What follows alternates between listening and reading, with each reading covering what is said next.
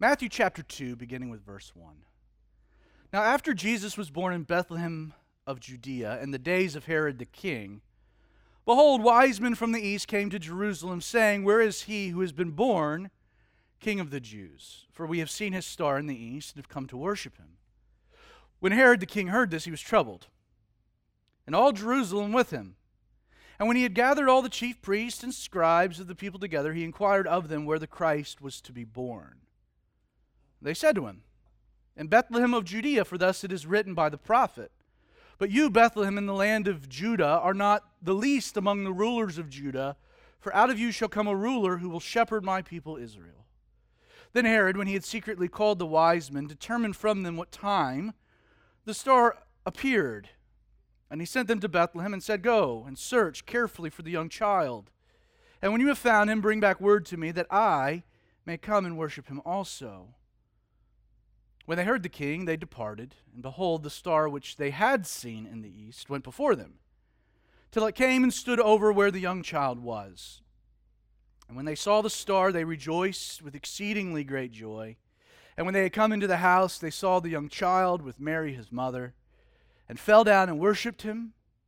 And when they had opened their treasures, they presented gifts to him gold, frankincense, and myrrh.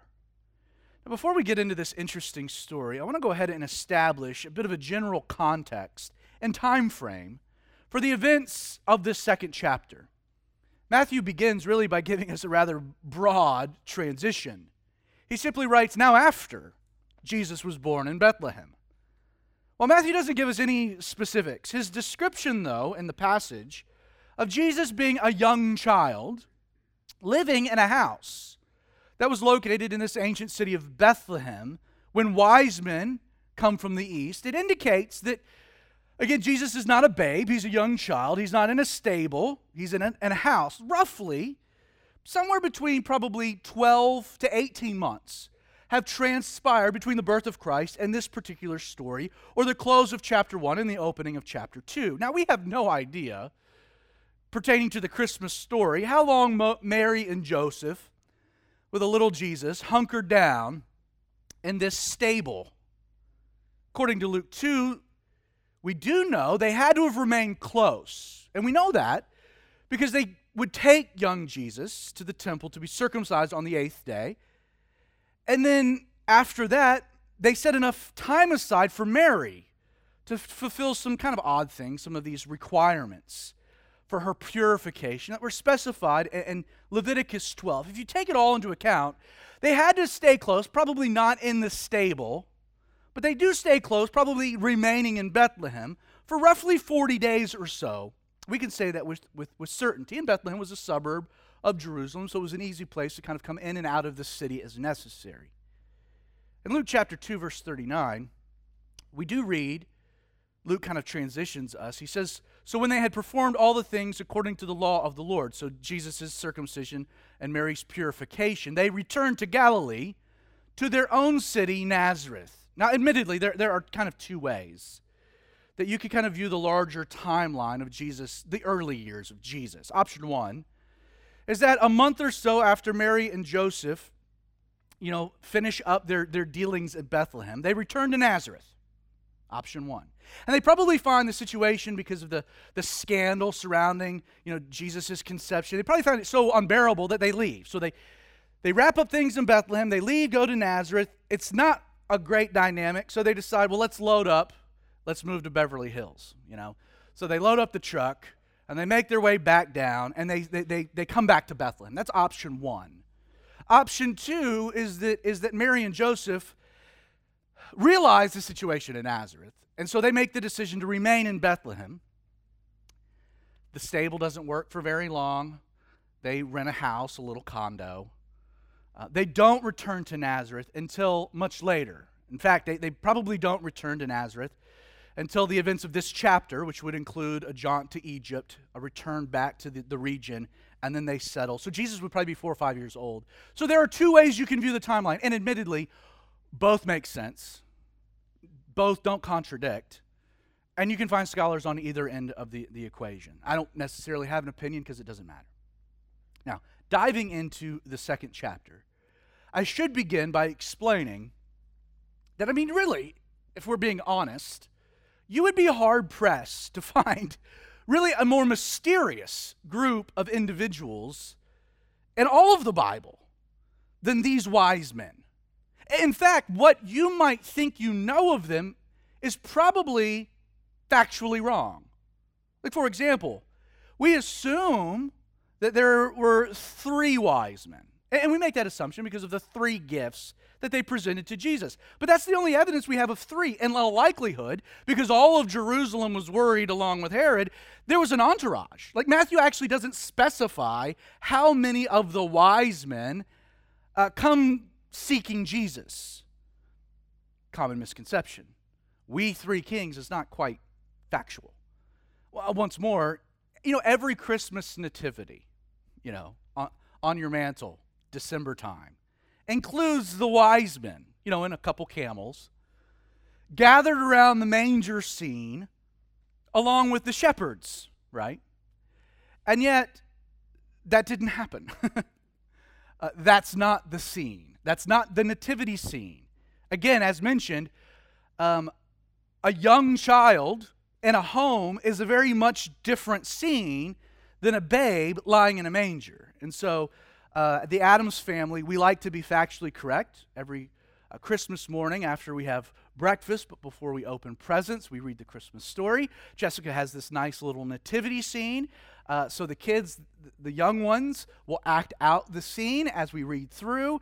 Um, the actual night of Christ's birth, we put the wise men in the kitchen because that's where they are. They're about a thousand miles away. And so, you know, about June or July, we finally get them to the, the manger. As you transition from the birth of Christ to this account, let's be real. Questions do abound. Like, there are a lot more questions that you have getting into this chapter than, than answers, at least initially. Like, who, who are the wise men? Where did they come from? Why would foreigners care that a king of the Jews, Jews had been born, yet alone want to come and worship him? It's bizarre. And, and how do they know to look for a star? What's the deal with the star? Like, how does this particular star indicate that such an important birth had taken place? And aside from this, like, why are the wise men so late to the party? Uh, why, why don't they know to look in the town of, of Bethlehem and instead have this layover in Jerusalem to gain further direction?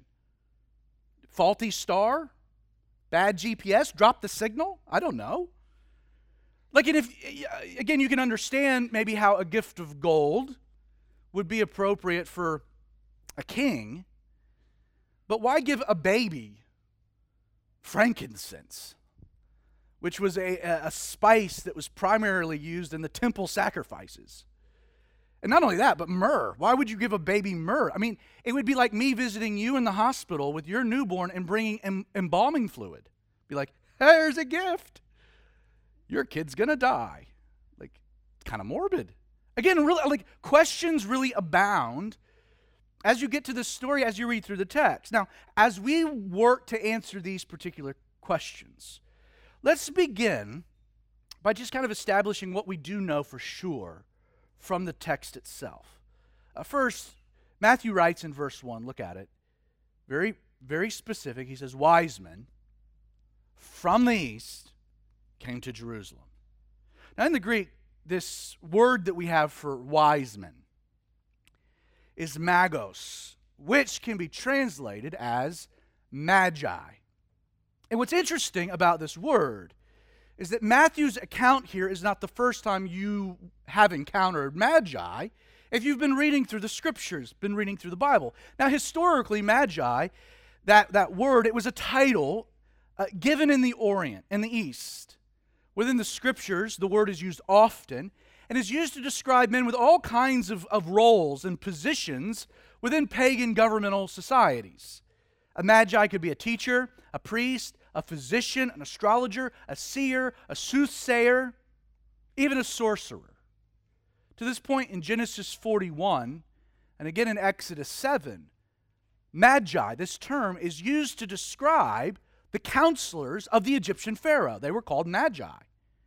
and the story of Queen Esther. Magi once again denoted the advisors of the Persian king. In the book of Daniel, you'll even come to discover that wise men, the Magi, were part of King Nebuchadnezzar's inner circle of confidants. Contextually, we're told that, that wise men come, but note, where do they come from? They come from the east, which tells us something. It tells us these are not magi coming from Egypt, which was due south. It tells us that more than likely, at least from a biblical context, the magi are coming, yes, from the east, but more than likely the remnants of the Babylonian and Persian empires. Now, the next thing we know about these wise men from the text is that they came with a purpose, right? What was the purpose? They came searching for a newborn king of the Jews.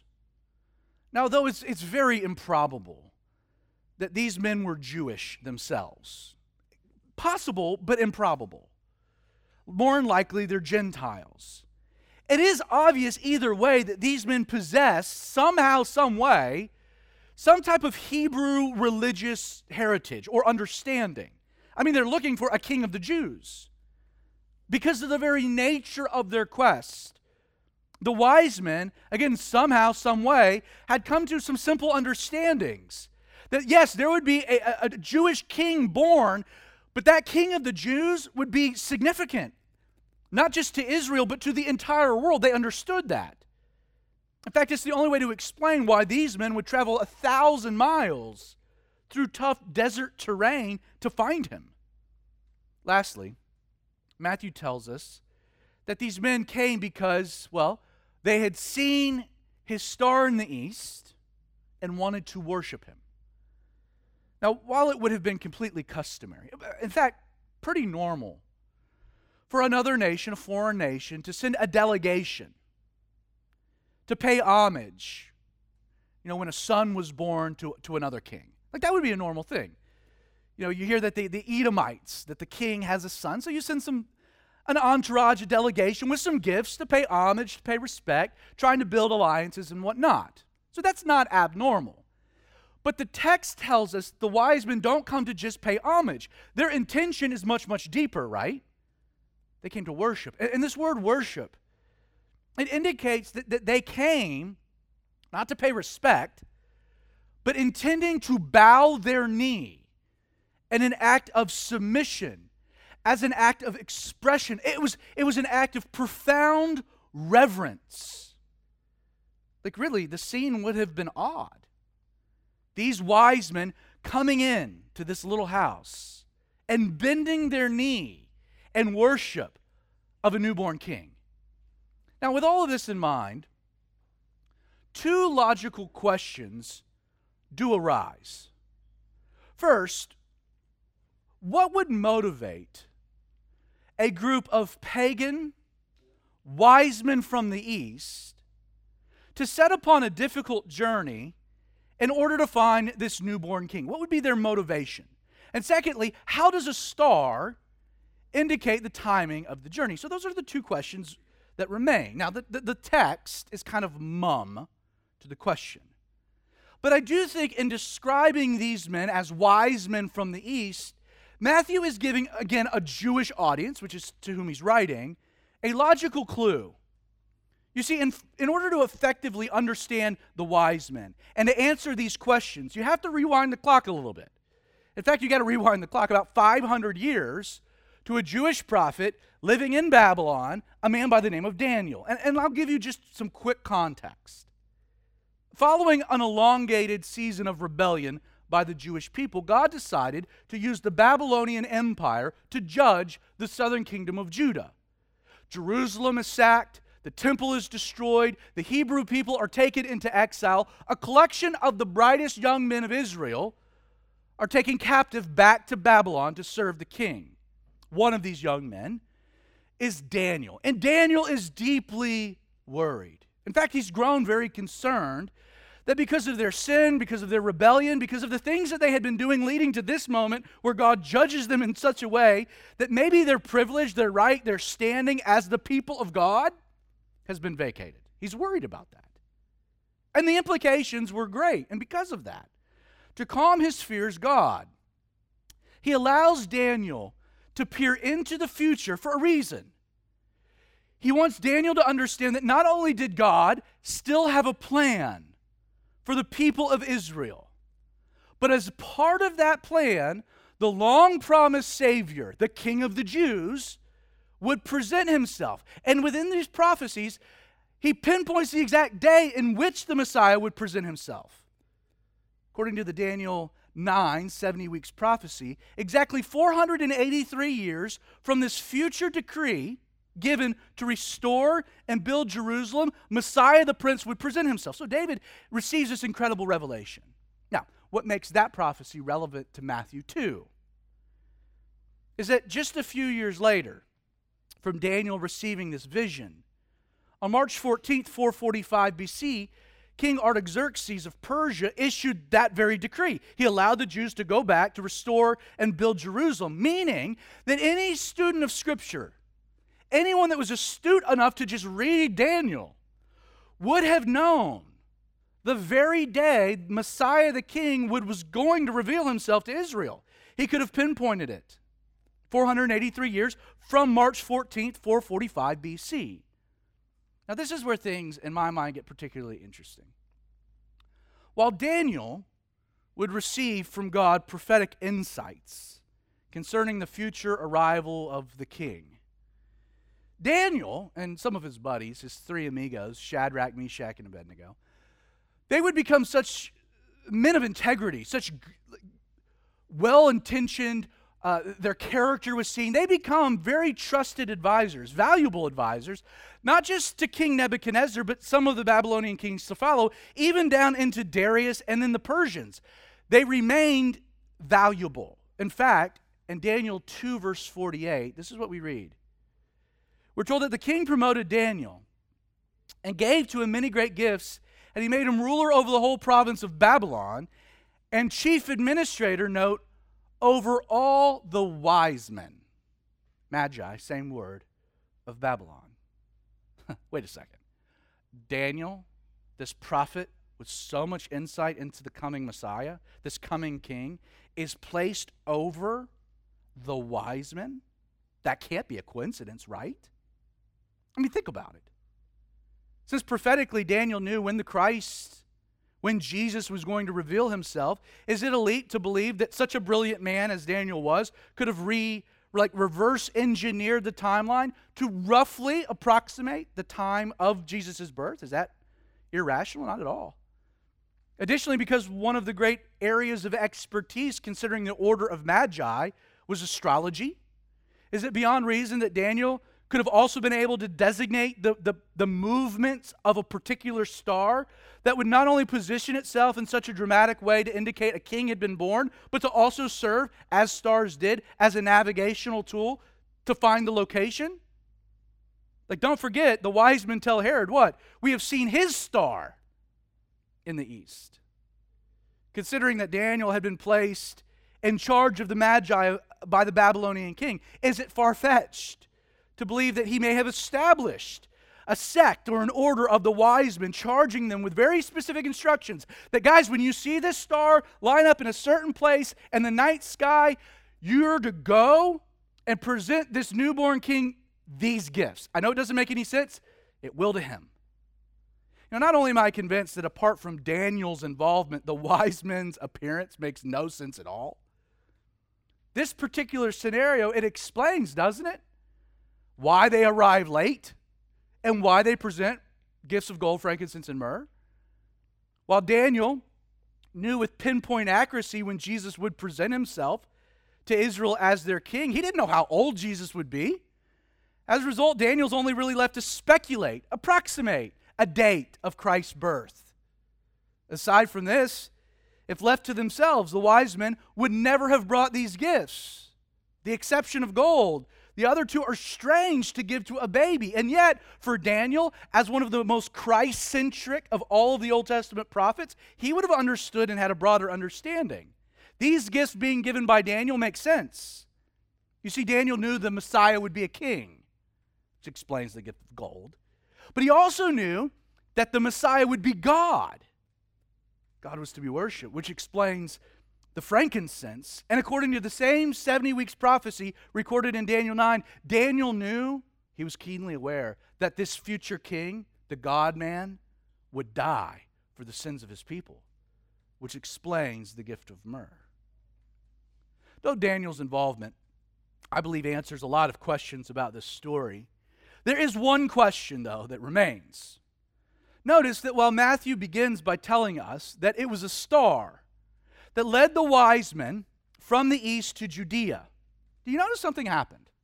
So these men load up, get their camels, they're going across the desert, and they're getting close to the destination, right? They're following the star. There's a particular calculation.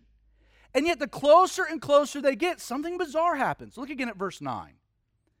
We read that after the wise men leave King Herod, Matthew says, Behold, the star which they had seen, past tense, and the east now goes before them, present tense, till it came and stood over the, where the young child was. It would appear, again from the text, that the wise men, as they inch closer and closer and closer to the destination, again, Judea, the region of Judea, we know the location would be Bethlehem, but they get close, the star, what happens? It disappears, it vanishes. And so, losing their only source of navigation, they do the logical thing, right?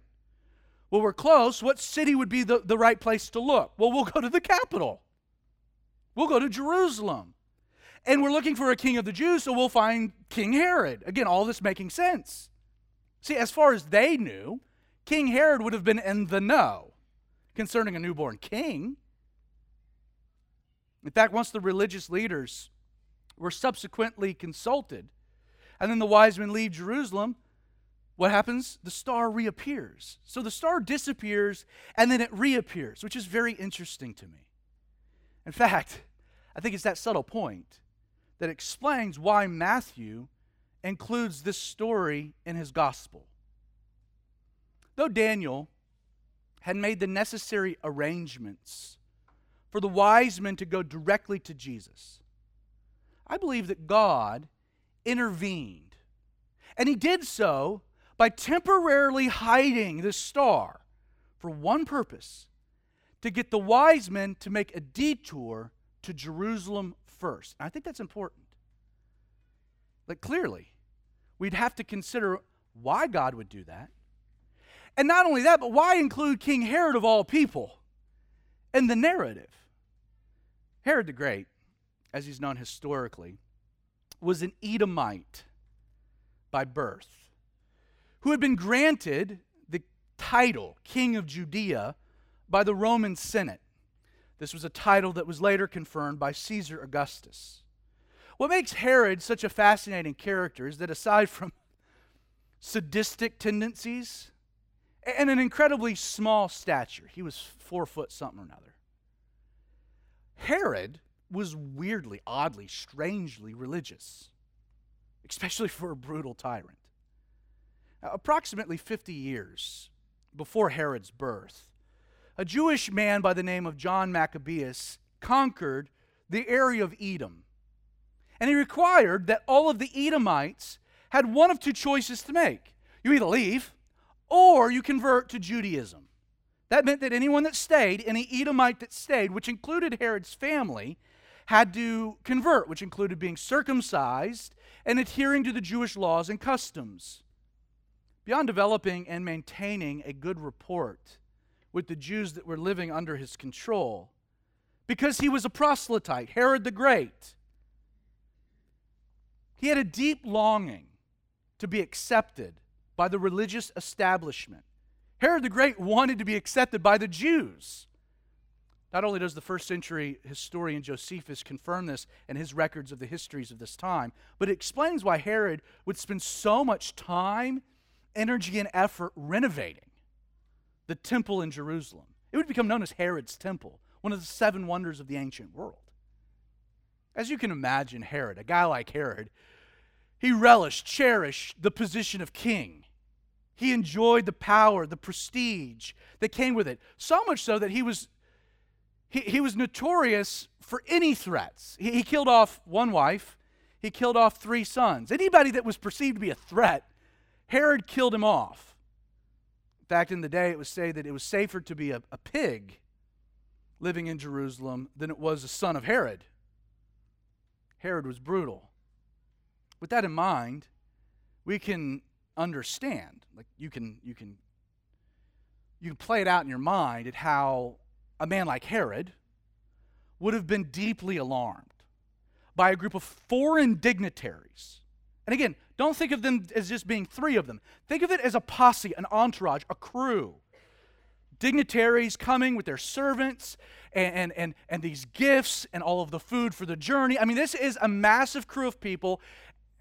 There's Herod, and they're looking for the king of the Jews. Again, you can understand why Herod's a little geeked out and why then all of Jerusalem is upset too a newborn king of the Jews. And this idea of it being a newborn king would have alarmed Herod even more because he's an Edomite. He is not in the bloodline. You see, a born king of the Jewish people was the ultimate threat for Herod. A born king would have possessed a rightful claim when he didn't have one, could have taken the throne by force, amassed power. A born king of the Jews would have undermined any type of goodwill or standing he had within the Jewish community. Now, one of the things I find fascinating about the story is that Matthew tells us yes, Herod was alarmed, very much so. But notice, Herod didn't brush off the inquiry of the wise men. Instead, Herod the Great had the acumen to take it very seriously. In addition to all of Jerusalem being on edge, Matthew says that he gathered all of the, the chief priests and the scribes and the people together, and he asked them, he inquired, where the Christ, the Messiah, uses this messianic term, was to be born. And really, kind of a strange twist. Like this very question indicates that they're looking for the newborn king of the Jews, but Herod has taken it a step further. Herod actually understands, in light of the messianic prophecies, that at this point in history, such a group of people looking for a newborn king of the Jews in light of everything going on, that newborn king of the Jews would more than likely, according to Herod's estimation, again, no theologian, would have been the Christ. They're looking for a newborn king. Herod comes in, what's his question? Where's the Christ to be born? Like, that's who I'm really concerned about the Christ, the Messiah. Now, he goes to the religious leaders. Logical place to go. Chief priests, the scribes, and the lawyers, the experts of the law. They consult with the Old Testament, the prophecies, they land the prophecies of Micah. And they return to Herod and they give him an answer. They say, yeah, You want to know where he's going to be born, the Messiah, in Bethlehem of Judea, for thus it is written by the prophet. And they give their justification, their evidence, their proof. Now, look again at the larger progression of our text, because I, I, I want to emphasize something. The star indicating the birth of the King of the Jews leads the wise men to Judea. Then it disappears. Not sure what to do, the wise men go to Jerusalem. Happens to be the wrong location, but they go there to consult with Herod. Concerned that this crew of foreign dignitaries have come looking for a newborn king, which would be a big threat to him, Herod turns to the religious leaders of the day, seeking some kind of answer. Those men now consult with the scriptures. The chief priests, the cohorts of scribes come back. and they're like, Herod, well, it says in Micah the Messiah would be born in Bethlehem. Upon sharing that detail with Herod, Herod turns, gives that detail to the wise men. He sends them on their way. And incredibly, the star now reappears, leading the men not just into the city of Bethlehem, but to the very house in which Jesus was living. Interesting. Now, to unpack the larger point of the story, why Matthew includes this in his gospel. You need to first understand what the wise men, Herod the Great, and the religious leaders all have in common. Because they, there is a, a central commonality of these characters within our story. None of them were present for Jesus' birth. None of them were there. And, and, related to that, none of them had been informed what was going on through an angelic pronouncement, which is, which is significant. Right? How did Mary, how was Mary informed what was going on? Angel. How was Joseph informed what was going on? Angel. How were the shepherds informed what was going on? An angelic host of the highest, right? a big choir in the sky, angels. Not so with these guys. You see, the wise men, Herod, the religious leaders, all three, receive a measure of revelation that the king had been born. And they all received that revelation after the fact. The wise men knew a king had been born because of a star that initiates their journey. King Herod knew something was up because of the alarming presence of the wise men who are lost. The religious leaders are brought into the loop because of the inquiry of Herod. In the end, everyone involved knew where to look to confirm or deny whether a king had been born because of the revelation provided where? And God's Word, the Scriptures. So let's get back to the larger question as to why God orchestrated this detour to Jerusalem. Stars bringing them into the land. They get close, star disappears. They go to Herod. They go to the religious leaders, get instruction. As they leave, star reappears. So, why the detour? Why would God do that? Now, from my perspective, the only plausible conclusion you can reach as to why the star disappeared is that God, in his ultimate sovereignty, intentionally led the wise men to Jerusalem so that the religious leaders, in addition to King Herod, would also know that the Messiah had been born and was in Bethlehem. Which has an interesting implication. It means that God, in His providence, was inviting these men to also come and worship the newborn King of the Jews, to encounter Jesus for themselves. Now, before we close, by kind of centering back onto the wise men and their experience. Herod's reaction to the news of Jesus' birth should really come as no surprise. Matthew tells us Herod instructs the wise men to bring back word to him, right? You guys go, you worship, you come let me know where he is. Why? Because I want to go worship him also. It's a false pretense. We'll look at this next Sunday. Herod's intentions are totally evil. And yet, to me, it's the reaction of the religious leaders to the things that are happening here that's absolutely shocking.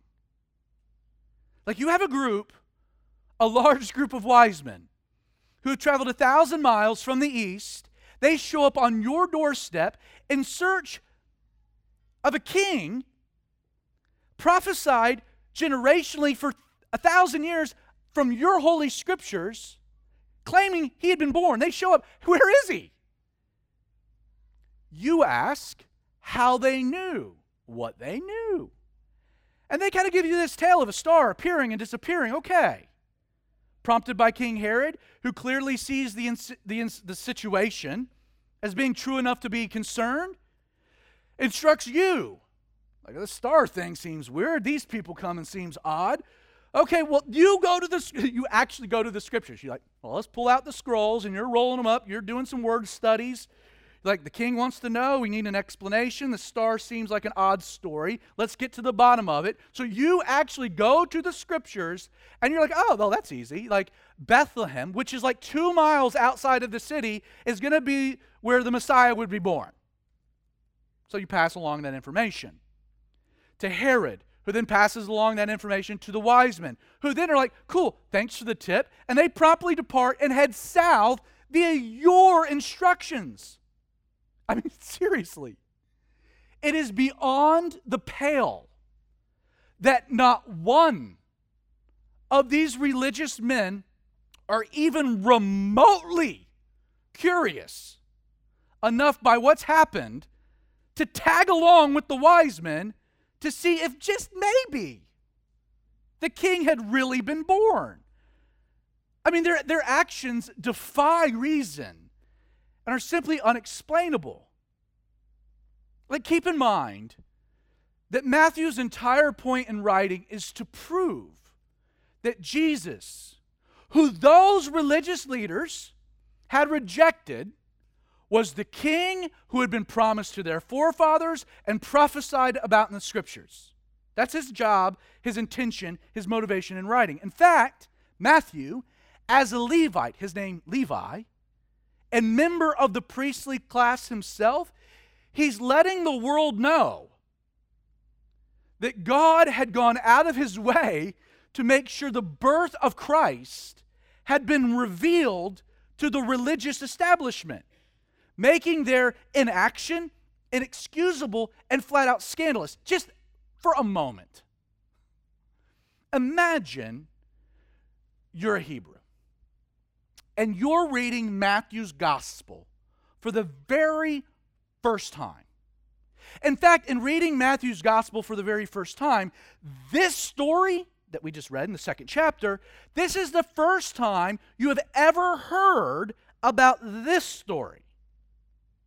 According to Matthew, these religious leaders, men that you have trusted your entire life, men that you kind of followed when they were like, yeah, Jesus isn't the Messiah, men that rejected Jesus, and you're like, well, they're the religious establishment. I mean, I should probably go. I mean, they're the experts. Trust the experts. I'm going to trust the experts. So you're reading this story about the experts, men you've trusted your entire life, men you've placed your faith into, and then you hit it. You read it, and you're like, these guys did nothing with the obvious revelation that they had been given that the Christ had been born? I mean, I mean, how could that even be?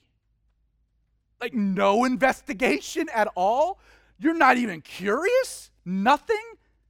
Like it would be a shock to your system. Guys, you had one job. We've been waiting thousands of years for the king. You got wise men coming from the east. They're like, yeah, we're here looking for the newborn king. We saw a star. And then you go to the scriptures and you're like, yeah, he's, he's in Bethlehem. And you don't do anything? Like your job is to be looking out for the Messiah. And you're like, yeah, not really interested, not curious. Doesn't really meet, meet a threshold. What? And it's not only, it's like, like you could take an Uber. Like it's in Bethlehem. It's not like, yeah, you got to go to Rome or some, some other place, or you got to go down to the dead. It's Bethlehem. Like it's a half a day walk. I mean, what are you doing? Not even curious. Not only that, but the way that Matthew presents it is that you'd have to also be a bit insulted. Like, in contrast to the religious leaders, like it actually ends up being a crew of foreign pagan Gentile magi from ancient Babylon who took your scriptures seriously enough to come honor and worship the king, your king, the king of the Jews, when you're sitting at home on your couch eating Cheetos. Like, yes, as you're sitting there, the religious men had rejected Jesus. But it's in this moment that you're sitting there wondering, if you're reading this story for the first time, have you ever been getting the truth from these guys? Bingo. That's the entire point of the story. That's the entire point of the story. Now, before we wrap things up, I'm going to leave you with three truths that you can chew on over the next week. Three things that you can take from the story from application. First, one of the things I love about the story is that, I mean, it's a perfect illustration to the fact that there's no one, no one at all, beyond the reach of God. No one is. Whether it be a group of like Eastern astrologers living in some temple on some perch in the Himalayas. You know, God can reach that person. God can reveal himself to that person? Like, there's no one. Like, a group of Eastern astrologers, God reached. Yes, they were left with vague instructions by a prophet named Daniel, but God reached them with a star. He met them where they were at. They were astrologers. But he wanted to reveal his son Jesus to them. Whether it's a group of corrupt leaders, religious leaders, Everyone, as this story illustrates, everyone is invited to come and to experience a life changing encounter with Jesus. Yes, most shockingly, even a very wicked king named Herod was given the invitation. Secondly, as we see with these religious men, you know, it's entirely possible. I think this is a good warning.